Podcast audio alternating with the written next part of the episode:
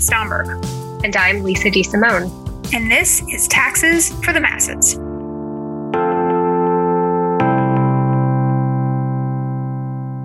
Today's episode is on the third Norwegian Tax Accounting Symposium. In May of 2022, approximately 40 researchers from eight different countries met in Bergen, Norway to discuss the latest in international tax research.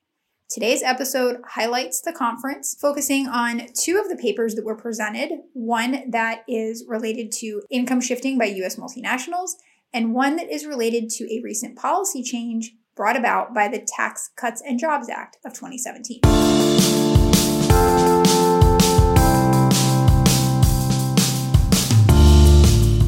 Hello, Lisa, and hello, everybody. We are recording live from somewhere. Where are we? We're in Norway, But what part of Norway? Oslo. We've been over a lot. Hi, hi. We've been to a lot of places in the last five days. We have been all over, well, not all over the country, but it feels like we've been all over the country. I feel like we've been all over part of the country. Yes. Yes, the southern part, the southern Isles, Something like that. something like that. we, we landed in Bergen Mm-hmm. several days ago. Uh huh. And since then, we went from Bergen, uh, got on a train to Voss, Yes. got on a bus to Gunvagen, Uh huh. got on the fjord, Yes. Ki- on a kayak, kayaked, and then on a boat. and then on a boat. And the boat took us to Flom. Mm-hmm. We got on a train from Flom to Myrdval. Yes. We got on another train from Myrdval to Oslo. Yes. And here we are. And here we are. And Lisa, tell all of our listeners why, what brought us to this really, really quite beautiful country of Norway. The third Norwegian Tax Accounting Symposium was held in Bergen just a few days ago. And that is a tax conference of international researchers put on by the Norwegian School of Economics, or NHH, Yes. in conjunction with the Norwegian Center for Taxation. And we were so honored to be invited to present research. Very honored. So we have to thank Max and the rest of the symposium selection committee for inviting us here. There were about 40 researchers total from eight different countries. It was really a truly fantastic conference. Uh, and we had some fun too. Got to see and meet a bunch of great researchers and found out that our podcast has made it to Switzerland thanks to Arthur Stenzel. We've gone global. Uh, and we appreciate Nathan Goldman for encouraging this Scandinavian edition of Taxes for the Masses. Thank you, Nathan. And more importantly than the great research, at least from my perspective, was um, I was introduced for the first time to the concept of the European hotel breakfast. Which was amazing. like out of this world incredible. We stayed at the Hotel Norge. Sure. Wait, are you questioning that I know how to pr- properly pronounce that word? I have seen Frozen no fewer than 20 times. okay. Uh, we're going to go with Norge. And uh, it was in the fjords. It was really, it, was, it had just been renovated, apparently, It was beautiful. by a famous Norwegian architect whose name we do not know. Nor could we pronounce it if we knew If we did, so it doesn't matter. There's probably a J in there somewhere if I know anything. did. At least three. Um, but it was yeah, it was very modern, great hotel, and the spread at breakfast was a thing of my dreams. It was incredible. If you are caught up on our podcast listeners, you will know that I am a product of the Florida public school system, which means I don't know anything about math or literacy or history.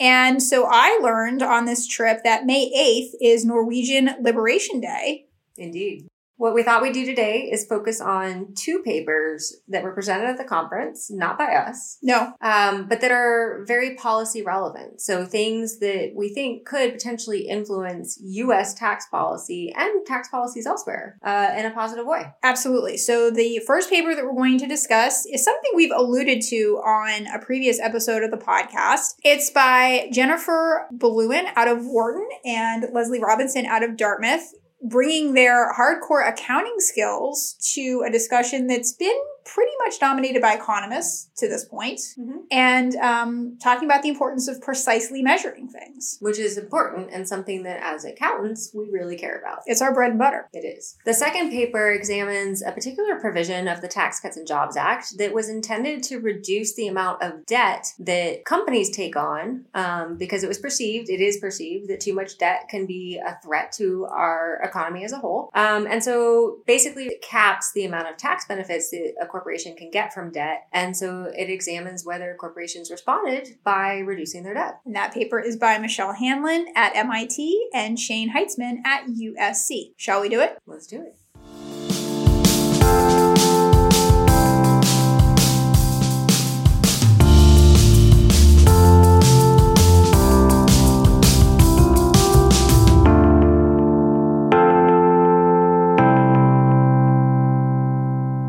The first paper we're going to talk about today talks about a big measurement issue in an important area right now. So, a lot of governments and the media, and really anybody these days, is talking about whether corporations pay their fair share. I know my eight year old is really concerned about this. I'm sure she is. she is. And one reason that corporations, particularly multinational corporations, often the big US multinationals, kind of get picked on is because they have a lot of flexibility in where they are able to report their profits for tax purposes around the world. Absolutely. So, companies like Apple, Facebook, Google, you hear them talked about in the news for their nefarious, malicious, terrible income shifting, Yep. where they allegedly shift income out of the US to countries where they don't really have a lot of economic activity. So, paper profits, you might say. And those countries that they shift them to also happen to have much lower tax rates. And so the company gets to save a whole bunch of taxes. Now, one data set that researchers have used to examine this profit shifting activity of multinationals comes from the Bureau of Economic Analysis. And there happens to be a measurement issue inherent in that data set that these two accountants recognized and are trying to point out to everybody who is using that data set. So, backing up for a second, if you or I or Senator Warren or Senator Sanders wants to know where Apple reported all of its income, where Apple earned all of its income, it's really challenging for them to do that because in the United States, we have companies file what are called consolidated financial statements. So, all that we see is one total income number for Apple and all of its affiliates around the world.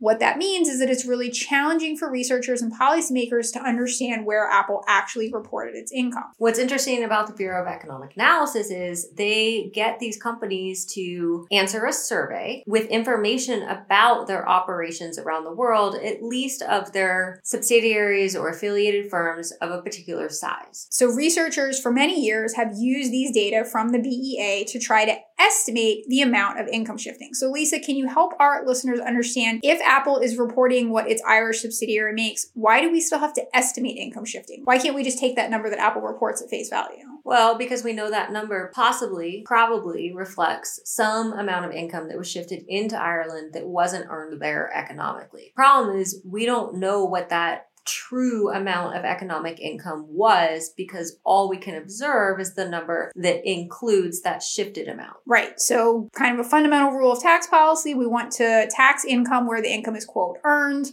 It's hard for us to know where income is earned. We know, have some idea of where companies have their assets and their employees.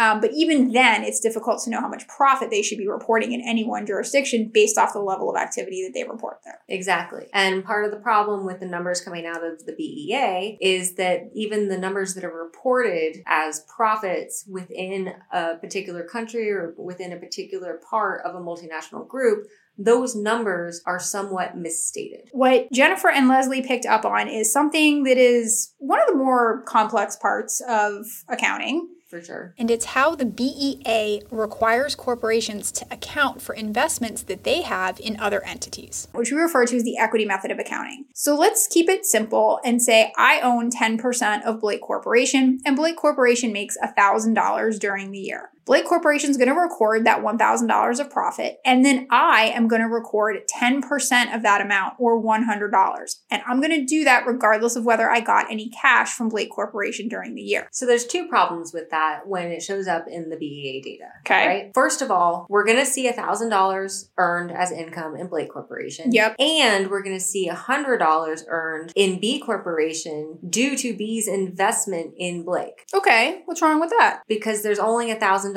of income that was earned. Uh-huh. But if you add Blake's 1,000 that we see and your 100 that we see, Oh yes, we're double counting Account. $100 of that income. Yes. Okay, that is a problem. The second problem is where we are looking for that income to be earned. We're trying to figure out where companies are shifting income to. And so the location of, of that income is really important. Yes. So let's say Blake Corporation is back in the US Okay, and B Corporation is here in Oslo. I like that. Okay. We're going to see $1,000 of income in the US Mhm. from Blake Corporation. Got it. And we're going to see $100 of income from B Corporation here in Oslo, despite the fact that you've done nothing at all to earn your keep during your time in Norway. I am offended by that allegation. But the point is, in this hypothetical example, Yes. you did not earn $100 in Norway. Blake did not earn $100 in Norway. At no point did any of the Stomberg multinational group No, earn $100 actually in Norway, but that's what we're going to see when we use the BA data. that's right. All of the income was earned by Blake Corp in the US, but we are going to show $1,100 of income for this affiliated group, which is not true. And we're going to attribute $100 of that income to Norway, which is also not, true.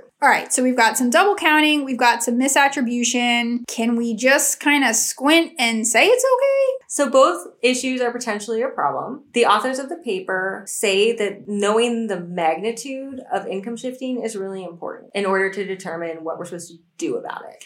Okay, and I can I can get behind that. It's kind of if we're sticking with the Blake example, I need to know how bad her infraction was to know how mad I need to get about it, right? Sure. I need to know the scope of the misbehavior to develop an appropriate level of policy response. Okay. And so when the authors apply a correction that they recommend, so they're able to fix this double counting problem. Okay. When they apply that correction, they estimate the amount of profit shifting out of the US by US multinationals is only about a tenth of what some economists are estimating using the same data without that correction. Okay, so that's not a double counting issue, that's a 10 times counting issue. Yes. That seems like a big deal. It does. All right, what's this what's the problem with misattribution? What's the problem with saying that Stomberg company has $100 in Norway when it doesn't? Well, I think it potentially impacts what policy fix we're looking to. Okay. If we think that companies are shifting all of their profits to really teeny tiny island havens like the Bermudas and Caymans of the world, I think that policy response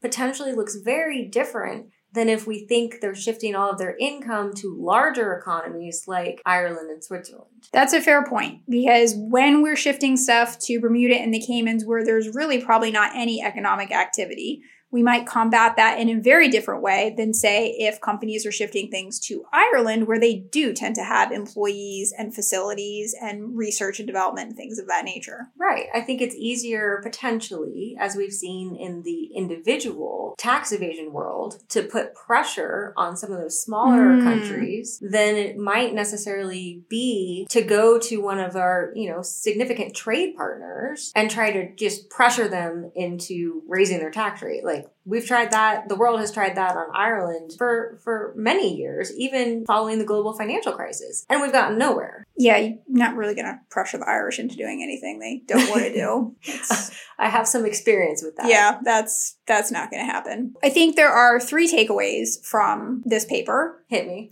Uh, number one, I figured I learned what a dot haven is. Yeah. It's a country that's tiny as a dot. Yeah. Didn't know that before. Looking on the map. All right. Love that. Number two, accountants are all about measuring stuff. That's what we do. And the skill and the competitive advantage that Jennifer and Leslie brought to this setting was their ability to understand how the BEA was measuring profit, identifying that there was mismeasurement in terms of not just the quantity, but in terms of the location. Yep. And number three, no data are perfect. They really aren't. We wish they were, but they are not. And I guess I'll amend it and say a 3A, 3B. I don't know. We all as researchers need to realize that no data are perfect Yeah. and just be honest. Yeah. I think transparency is key here, right? No data are perfect, but be forthcoming with the potential pitfalls Yeah. of your data because they all have pitfalls. Nobody's perfect.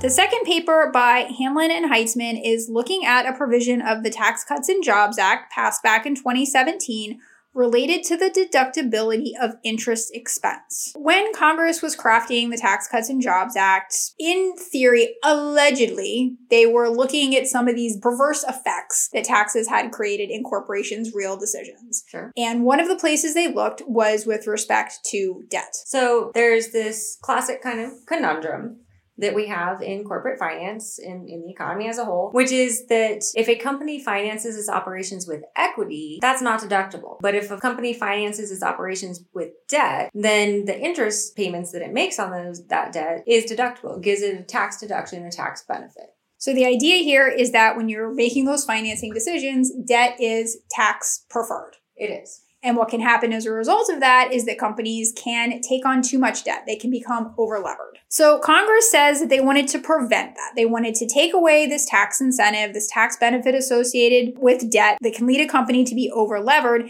And therefore, if we have a whole bunch of companies in the economy that are taking on too much debt, we might actually get into a situation where we've got some systemic risk and we don't want that. So Congress thought that by limiting the tax benefit of debt, they could potentially dissuade some companies from taking on what might be too much debt just to get the tax benefits. So the particular limit that Congress put on interest deductions was that any interest amounts above 30% of earnings before things like interest, taxes, and depreciation and amortization was not going to be deductible. Right. Okay. But recognizing that some companies just can't raise equity, they don't have another way to finance their operations and they have to use debt, Congress decided to exempt small companies from this rule. So any company that has average gross receipts about $25 million over the past couple of years can deduct all the interest they want. So we have some uh, early research right after the TCJA was passed suggesting that maybe it was effective and that when companies have a lot of debt and could potentially be subject to this limitation, that they actually reduce the amount of leverage that they have. So some early evidence indicated that maybe this policy was effective. Right.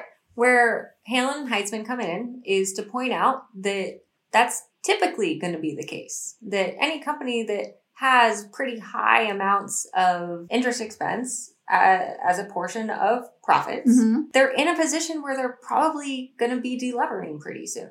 Okay, and why is that? Okay, so having too much debt can be risky. Okay. And at some point, you know, the marginal benefit of debt, the marginal benefit of that extra dollar of interest expense just has less value than the first few dollars. Okay, fair point. What Hanlon and Heitzman are interested in doing is understanding the incremental effect of this new interest limitation of the Tax Cuts and Jobs Act, taking into account the fact that these firms that have a lot of leverage were probably going to do something to slightly deleverage anyway, even if the law change hadn't gone into effect. Right. Okay, so what do they find? So they do find an incremental effect of the TCJA. There's a, there is some delevering that seems to be occurring above and beyond the normal amount in any given year. That seems great. right. It's consistent with what other studies have found. The problem is Oh, now there's a problem. there's a big problem. Okay. It's much much smaller than the effect size that has been estimated in these other studies. It's small. And then there's a second problem, which is that they find these results among firms that are not really under distress and that are not really constrained when it comes from a debt perspective. So not really the firms we were targeting in the first place, So close. but so far.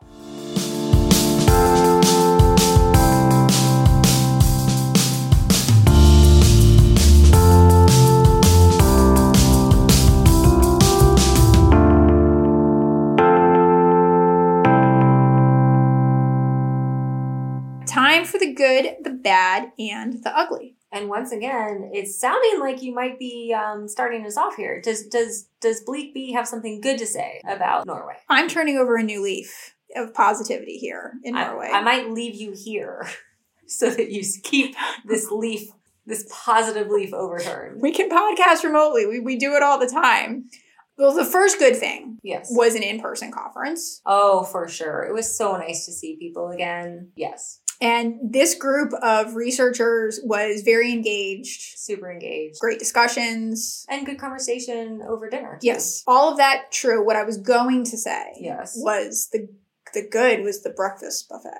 it was really good. Just wondering who's going to bring me my pan au chocolat every morning from now on. When we retire together, we will have a personal chef who will set up the breakfast buffet for us. Love that. Okay. I'm going to also say that a highlight of the trip was kayaking on the fjord. Yes, it was beautiful. It was memorable. Lots of waterfalls, So many waterfalls. very peaceful. Peaceful, quiet. yes, However, here it comes. however, and yes, I can find something negative to say about kayaking on the North Sea fjords, remote. Experiencing beautiful remote nature. It was beautiful. It was remote. People, it was 36 degrees and sleeting It was very, very cold and wet and cold and cold and wet. and mostly cold and wet. Yes, it was. But- it, it was an uncomfortable experience. Not going to let that take away from it. It was a memorable experience. Memorable. I like that. Um, nothing bad to say about the conference at all. No, not conference was remotely. fantastic. Fantastic. So we're just going to move on to the ugly. So the ugly here, we're really going to focus on aspects of these papers that we discussed, takeaways from these papers that we discussed. First of all, we'll kind of kind of go backwards here, and we'll start with Hamlin and Heitzman. I think the takeaway, the ugly takeaway from that, is that Congress struggles a little bit to make effective tax policy. Yeah. Shane and M- Michelle's paper reminds me a lot of work that you and I just recently had accepted. High five Boom. with uh, Charlie McClure, where we were looking at the effectiveness of another provision of the Tax Cuts and Jobs Act. Very similar setting. Congress went and said, you know what? We think that companies are paying their executives too much and we think they're doing it for tax benefits. So we're just going to strip away some of those tax benefits and watch the exec comp fall. It did not fall. It did not. And Right. as much as it pains us to say this, sometimes, sometimes Sometimes. companies do things for reasons Not not not not related to tax. Related to tax. Yeah. There are good reasons to pay your executives a lot. There are bad reasons to pay your executives a lot. But there are some really good reasons. But there are some good reasons, and there are some good reasons to have debt. There are. Another ugly uh, takeaway of the conference, I Okay. think, goes back to Bluen and Robinson and how we as accountants need to talk more to researchers who aren't accountants and vice versa. Absolutely. We have lots of people in different disciplines researching similar things. Yes. And sometimes we find ourselves very siloed. Yes. And if we talk to each other more, hopefully we wouldn't be going, you know, pretty far down a path of using data that has some pretty significant mismeasurement issues. We've all got our strengths, and I think that there are some real opportunities to, let's quote Ted Lasso here and say to be curious and not judgmental. Let's be open to the opportunity to learn something from a researcher who does something a little bit differently than we do. But then don't be a goldfish and forget it. Absolutely. That's not going to get us anywhere.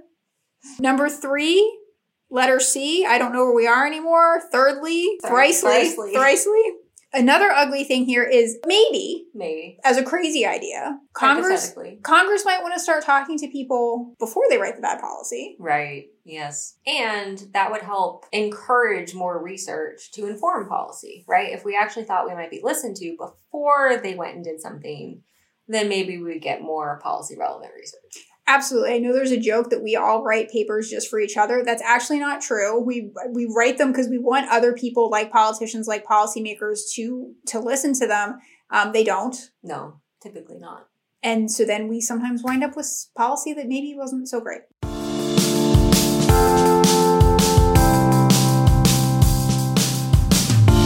Well, that's all we have time for today. I'm Lisa DeSimone. And I'm Bridget Stomberg. Be sure to join us for more tax nerdery on future episodes of Taxes for the Masses.